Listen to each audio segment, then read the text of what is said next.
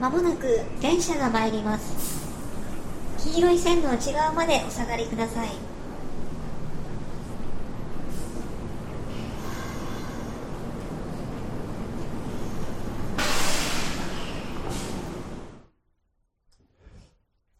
あ、うん。もしもし僕僕。うん。あ、そうそう、今ちょうど着いたとこ。うん。あ、君ももうすぐ着く？あ、わかったわかったわかった。あ、あのね、君に言われた通り、コーヒー、君の分も買ってあるからね。じゃあ、あのホームで待ってるからね。うん。後でね。ありがとね。おっとあ、あすいません。あ、うわコーヒーかかっちゃった。ごめんなさい、大丈夫です。だ大丈夫です、大丈夫ですよ。ああ、でもね全然大丈夫です今暑かったんでね、まあ、申し訳ない、ね。全然大丈夫です。やけどしてんじゃないかな。あ、本当大丈夫ですよ。ロボットなんで。は、は？あ、AI ロボットなんで。誰が？僕が？あ、そうですか。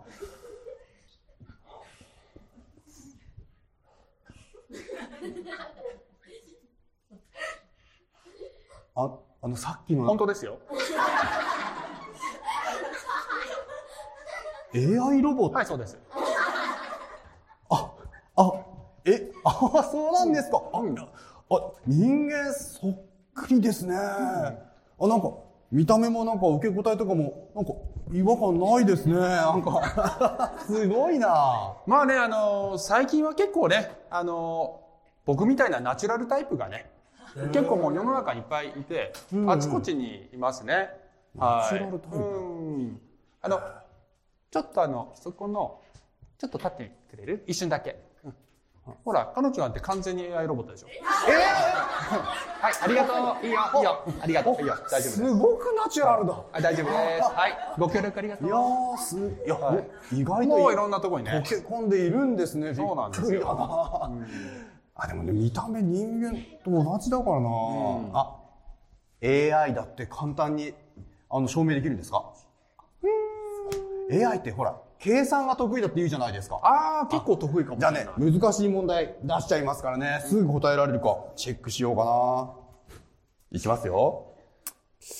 じゃあね、これいってるかな。198億2368万9496割る49億5592万2374かける2918万1953は1億1672万7812。ほす、あ、あ合ってるあす、ほすごいですねね。一瞬で。すごいなあじゃあさ、翻訳機能とかありますあるじゃん。あーある。じゃあね、どうしようかな。じゃあ、今日の晩ご飯は、牛肉のステーキですっていうのを、ヘブル語にしてみてよ。 ארוחת הערב של היום היא סטייק בקר. あ、え、 合ってる？合ってるんだよね、多分ね。多分合ってる。いや、でもなんか、当たり前じゃないですか。声色が違ったけど、だそういうもんなのかな。そうか、すごいなじゃあ、これはできるんじゃないかな。面白いジョークを言ってよ。あ手術台の上の患者と医者の会話。手術は初めてなので、先生、怖いです。わかりますよ。私もですから。お、すごい。え、ね、一瞬、一瞬でこのクオリティだ。すごいな。最新型の AI なんですね。いやー、すごいな。その AI ロボットさん？をあ今日はこんなところで何やってらっしゃるんですか？ああ、あのちょっと主人がお使いでね。あ、主人とかやっぱいるんですね。そうですね。あの、僕の主人は僕を作ってくれた方なんですけどね。あ作ってくれた主人がいるんだ。んえ、ど、どんな人なんですか？えーと、見た目は僕と結構似てるんですよね。なんか自分に似せて作りたかったって言ってましたね。それ以外の主人に関する情報はちょっとペラペラ喋らないように言われてるんで、まあそこはごめんなさい。なるほど。でもさ、主人がいるってことは、あれでしょ、こき使われてるんじゃないですか？いや、やっぱそういうところロボットも大変ですよね。まあ、大変なこともね、まあ時にありますけど、まあでもそのために作られてるんでね。まあいわば主人のお役に立って主人に喜んでもらうことが、まあ僕の存在目的ですよね。だからその目的を果たしている時にやっぱりすごいしっくり感があるっていうか、あ、すごい。偉いですね。うん、あそういうのないですか？人間も。ん？な、何が？だから、存在目的を果たしている時に充実感があるみたいな。おおああるよ、充実感でしょ、ああ、もちろんあるよね。ですよね。うんあるある、充実感ね。うん。あるよ。ごめん、よくわかんなかった。さっきのなんだっけ？存在目的？え嘘。え人間ってまさか自分の存在目的知らないまま存在してるんですか？いやいやいや、そ、そう、やめてください。そんなわけないじゃないですか。ありますよ。もちろん、う存在目的でしょ？もういっぱいありますよ。あ例えば、例えば、あーそうですね。あ、幸せになるなんてのは存在目的じゃないですか？幸せが存在目的なんですそうそうそうそうそう。あそれな自分が幸せならいいっていうそういう感じあ、違う違う違う違う違う、な、な、何言ってるんですか？そんな、あの、もちろん他の人も幸せにするのも存在目的。あ、そ、そそれですよ。それそれそれ。それだ。へえでそれであなたは今存在目的を果たせてる感じなんですか？よくぞ、よくぞ聞いてくれましたね。なんだ？いやー、実はね、実はね、僕は1年前から付き合ってる、可愛い彼女がいてね、今日ね、この場所でプロポーズしようと思って、あ、見てください、ほら。はあ、用意してきたんですよ。いや、僕と彼女はね、1年前、偶然この場所で出会っちゃって、だから、2人の記念となるこの場所で、結婚を申し込もうと思って、彼女を幸せにすることで、僕も幸せになる。うん。これが僕の存在目的だ。ああそうなんだお、お、来た来た来た。あれ彼女なんですよ。愛ちゃん、待っててよ、こっちこっちこっち。愛ちゃん。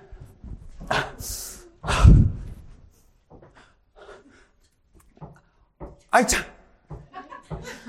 僕と、結婚。ごめんなさい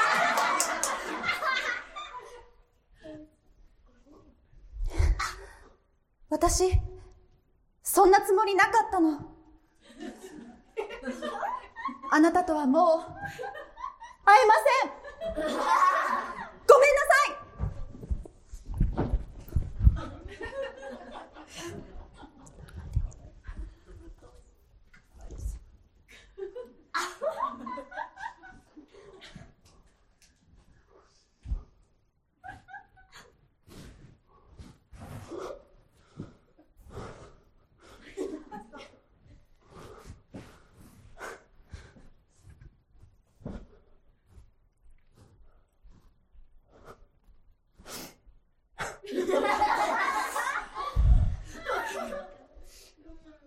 そ、存在目的。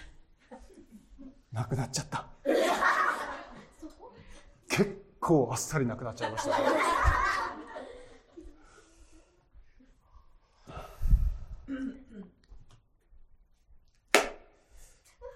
結局、僕の存在目的って、何だったんだろう。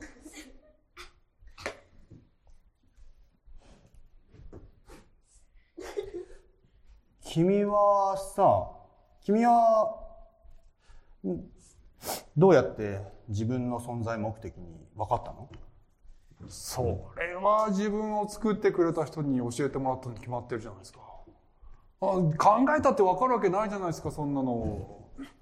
もしロボットが自分の存在目的を自分たちで考え始めちゃったらもう世の中大混乱ですよ。まあ、そうだけどさ、君ロボットだもんな。いいよね、ロボットはさ、存在目的をさ、教えてくれる人がいてさ。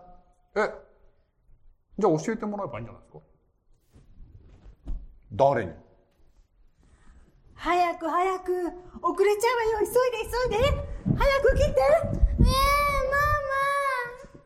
ママ。何泣いてるの？だっていくら考えても自分の存在目的がわからないんだ だからここに行けばきっとそのことを教えてくれるから。行きましょう。早く急いで。行くわよ。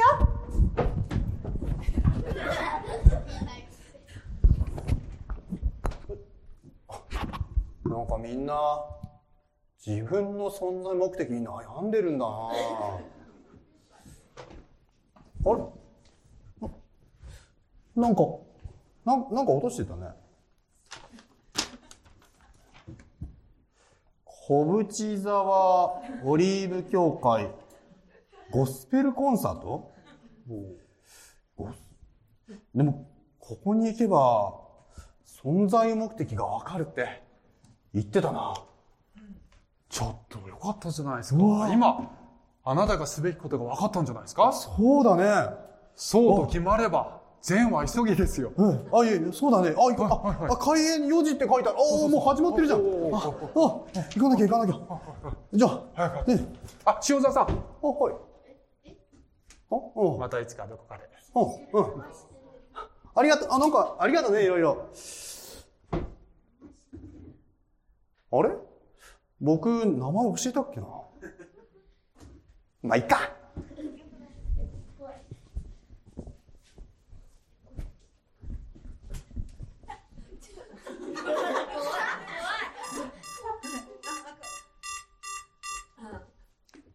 小淵沢オリーブ協会より着信中。小淵沢オリーブ協会より着信中。えっはい。牧師先生。エージェント1号です。1号か私だそれで仕事はどうだった？ミッション完了です。塩沢氏は無事にコンサート会場に向かいました。よしよくやった2号3号4号もそこにいるかお待ちください。お呼びします。2号、3号、4号、集合せよ。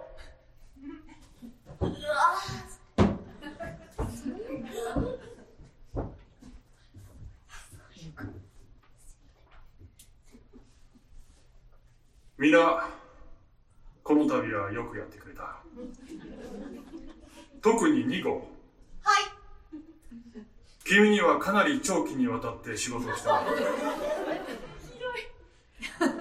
少々荒領事ではあったがこんなことでもないと。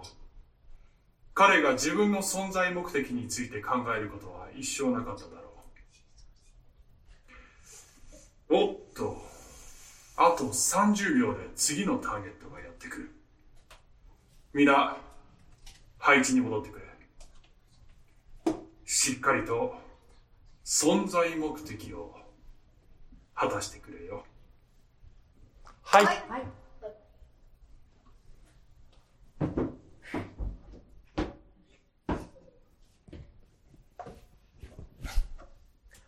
あー、もしもし、愛ちゃん？あ、そうそうそうそう、俺俺、うん。あ、今着いたところ、あ、ちゃんとあの、コーヒー言われた通り買ってきてるからね。はい、また後でね。はいはい、それじゃねあ、あ、うわーごめんなさいあ。すいません、大丈夫ですか？大丈夫ですよ。AI ロボットなんで。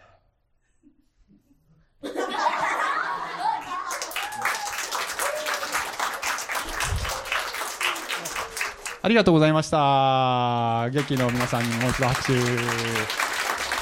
ね、あの、えー皆さんがいるこの場所がどれぐらいやばい場所かっていうことがよくお分かりいただけたかと思うんですけど、皆さん全員をですね、今日この場に集めるために私が一体何台のロボットを皆さんの周りに配置せねばならなかったか、お分かりいただけますでしょうかね。ね、それもこれも、えー皆様に存在目的についてね。あららら、なんでやねん。ちゃうやろ。ちゃうやろ。ちょっと待って。はい。存在目的について、はい。考えていただくためなのでありますよ。ね。えー先ほどのですね、あの劇に出てた塩沢さんは、存在目的何？って言われて、えっと、ちょっと考えたことなかったわって思ったわけですね。だけどまあ、まあ、自分と他人の幸せってとこかなって思ったわけですよね。で、あの、これを聞いてる皆さんも多分ほとんどの方は毎日一生懸命、えー何を目指しているかというと、自分の幸せか他人の幸せか。まあ、その二つに集約されるんじゃないかと思うんですよ。まあ、図にするとですね、えー人生こうやってね、なんか、あそこがゴールだって言ってそこに向かって歩いていって、で、そのゴールには幸せがあると。この花が幸せだとするとね。で、えーこうやって歩いていくんですけれども、まあ先ほどの彼の場合、それはあまりにも儚く簡単に失ってしまうものだったわけですよね。で、牧師である私に言わせますとですね、えーゴールは幸せではないんですよ。人生のゴールは幸せではないんですね。そうではなく、ゴールは別のものがそこにあって、で、その正しいゴールに向かって、正しい方向に歩んでいったときに、その途中で、付随的に幸せを体験できるというふうに、えー考えるべきだと思ってるんです。じゃあ、その正しいゴールっていうのは、どうやってわかるのってなるじゃないですか。先ほどのロボットの言葉を借りれば、それは作ってくれた人に聞くしかないよねって。自分で考えつけるわけないよねっていう話だったんです。で、ここからね、あの少し聖書の話になります。あの皆さんいろんなお考えあると思いますが、えーせっかく教会に来たのでね、聖書の考え方をぜひ知って、そして考えてみていただきたいなと思ってるんですね。聖書では、はい。あなたは神の作品で目的を持って作られているというふうに言っているんですね。えー例えばどういうところに書いてあるかというと、聖書の中には、えー詩編139編という箇所がありまして、えこれは約3000年前にダビデ王様という人が、え書いた詩なんですね。えーあなたこそでこの「あなた」っていうのが神に向かって呼びかけている詩なんですけどもあなたこそ私の内臓を作り母の体の中えうちで私を組み立てられた方ですあなたの目は胎児の私を見られあなたの書物にすべてが記されました。私のために作られた日々がしかもその一日もないうちに。自分を産んでくれたのは親だけれどもその上に究極の親がいるんだっていうふうに言ってるんですよ。でじゃあこの究極の親である神様は私やあなたに何を願っているのかというと、えー聖書ではざっくり言って2つの言葉で表現されてるんですね。それは神を愛することと人を愛することなんです。でどうですかね？この2つを見て、えー皆さんの多くはねまあ2番は分かるよと。人を愛するっていうのはまあ分かるよと。さっきから言っている他人を幸せにする。これまあ2番じゃないですか、ね、家族であれ友人であれあるいは仕事を通して世の中の人の役に立つとかこれ全部人を愛することにね含まれると思うんですよね分からないのは1番ですよね目に見えない神様をどうやって愛するんだろうって、まあ、思うわけですよね。わからないので1番をすっ飛ばして2番だけをやっているこの人間の姿があるだけどこれは順番が違うんだよと聖書は語っているんですよね。というのは神様はあなたを作った時にあなたと愛の関係を結ぶことができるようなものとして作っているんですね。あなたと本当の親子関係を結びたいと。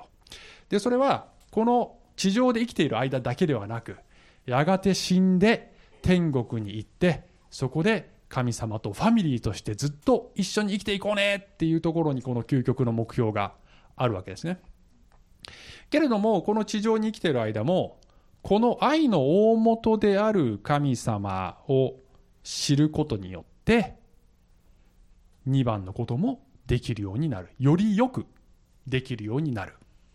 そして、その時に人は初めて、本当の意味で幸せになれるんですね。というのは、幸せっていうのは、愛することと、愛されること、この2つでしか体験することができないからです。でですね、皆さんは、まあこれを聞いてね、でもさっきの劇を見たら、なんかもうあのロボットたちみたいに自分の意思もなくマスターに絶対服従とか、もうああはなりたくないわと。もう目が怖かったわと。あの人たちは。ね、神様とかもなんかそういうの、ああなっちゃうんでしょって思うかもしれないじゃないですか。そうはならないんですね。ありがとうございます。はいなぜかというとですね、人間とロボットでは違う点が一つあるからです。それは人間は自由意志があるということなんですね。神は人間をロボットには作らず自由意志を与えたんですね。なぜかというと愛の関係を結ぶ対象としては意志を持っている存在じゃないと愛の対象にはならないからなんですね。例えば皆さんの中にも子育てを経験した方多いと思うんですけどね。子供育てるときに子供反抗するからめちゃめちゃ大変じゃないですか。その時に隣にもう完璧に親の言うことを聞く、そして見た目も全て超可愛い子供のロボットがいたら、こっちの方が愛しやすいから都会よとか、まあ思わないと思うんですね。ね私は思わないんですけど、超大変でも自分の意思を持っているそういう存在しか人間は愛することができない。神も人間を愛するには自由意志が必要だった。ところがですよ。このですね、自由意志というのが、これが癖者でありましてですね。自由意志を与えるということは、それはすなわち、人間は神に対して唾を吐くことも、完璧に無視することもできるようになっちゃったっていうことが問題なんですね。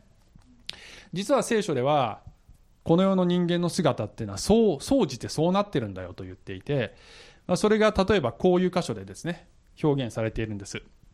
えー、イザヤ書という、えー、書が旧約聖書にありまして、これは約2700年ぐらい前、キリストよりも700年前ぐらいに、えー、書かれた予言書なんですけども、えー、こういう言葉があるんですね。私たちは皆、羊のようにさまよい、それぞれ自分勝手な道に向かっていた。羊というのはですね、皆さん、えー、どういう動物かというと、弱くて、あまり頭が良くなくて、えー、そして目の前のことしか見えなくて、ね、そして天敵が来たら、えー、あ瞬く間に食われてしまうような、そういう弱い存在なんですね。なので、絶対に羊飼いが必要なんです。羊飼いが守り、そしてこっちだよって正しい道に導いてくれるのが前提の動物なんですが、その羊が、えー、羊飼いを見失って、ね、もうなんか点で勝手なことをやり始めちゃったと。その結果、あれ？俺何のために存在してたんだっけ？わかんなくなっちゃった。もう自分で考えるしかないわ。というふうになってしまったのが人間の姿だというふうにね、言ってるわけですね。どうすれば神様はもう一度この羊たちを強制されてではなく自主的にこの羊飼いである神様に従っていくようにそんな風に彼らを導けるのであろうかとお考えになった時にそうだ私がどれくらい羊のことを愛しているかそれを証明するしかないと思われたわけです。このイザヤ書53章6節のこの言葉の次に何て書いてあるかというとですねこう書いてるんです。しかし主は私たちすべてのものの咎を彼に負わせた。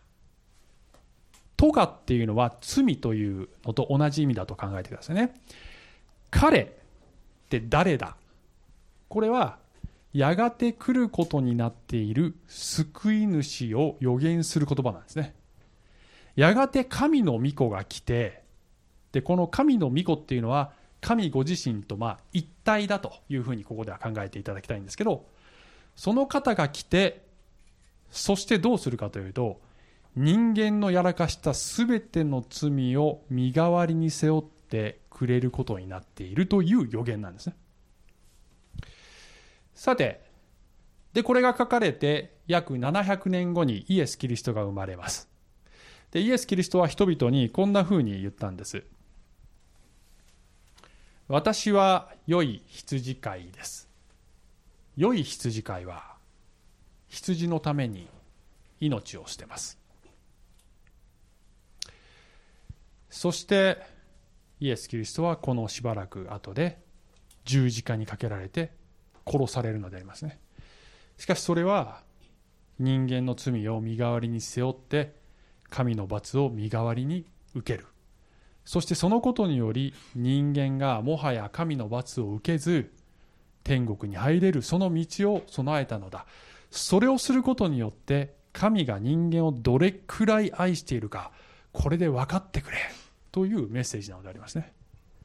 そのイエスが生まれたのがクリスマスなので私たちはクリスマスを祝うのです。なぜかというと救い主が来た日だからなんですね。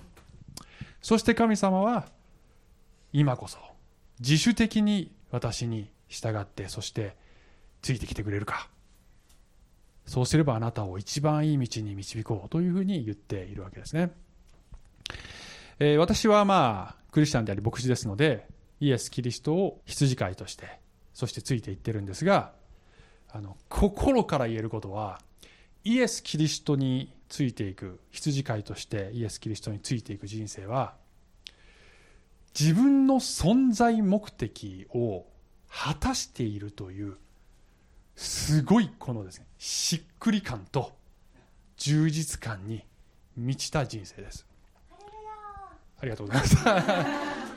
皆様にもぜひお勧めしたい生き方であります。さあもう終わりますけどあの最後にですね私が最初に皆さんについた嘘について、えー、謝罪しなければいけません、えー、私は皆さんにあの今日えー、皆さんここに連れてくるためにロボットを派遣したと言いましたがあれは嘘でした、はい、信じちゃったと思いますが、え、私は皆さんを連れてはきませんでしたがもしかしたらもっと大きな手によって導かれて皆さんはここに来てこの話を聞いているのかもしれません。私はそうだと思っているのであります。それは皆さんを束縛しコントロールするためではなくもっと自由で意味のある人生を与えたいと思っているからその方はそのようにされているんだと私は信じているんですね。もしそんな存在がいるんだったらもうちょっとその方のこと知りたいなと。思う方がいらっしゃったらよかったらまた教会に来てください。えー、教会はこの教会では日曜日と水曜日のね、えー、午前中に毎週2回礼拝を行っています。礼拝はどなたでも来ることができます。礼拝とかちょっと怖いから来れないという方はあの牧師と個人的にだったらちょっと聖書の話聞けるなっていう方はいつでもお時間作りますので言ってください、えー、玄関のところにね小冊子が2つありますのでぜひ、えー、持って帰っていただければと思います。はいありがとうございました。